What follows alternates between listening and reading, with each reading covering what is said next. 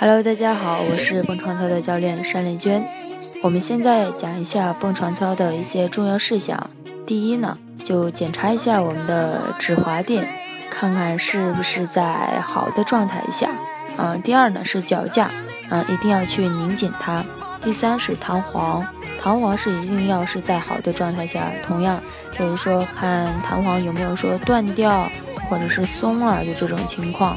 第四呢是帆布。嗯，帆布呢是一定要是在无损伤的在情况下，因为有的帆布可能会漏个洞啊，或者是被什么东西去挂掉啊这种。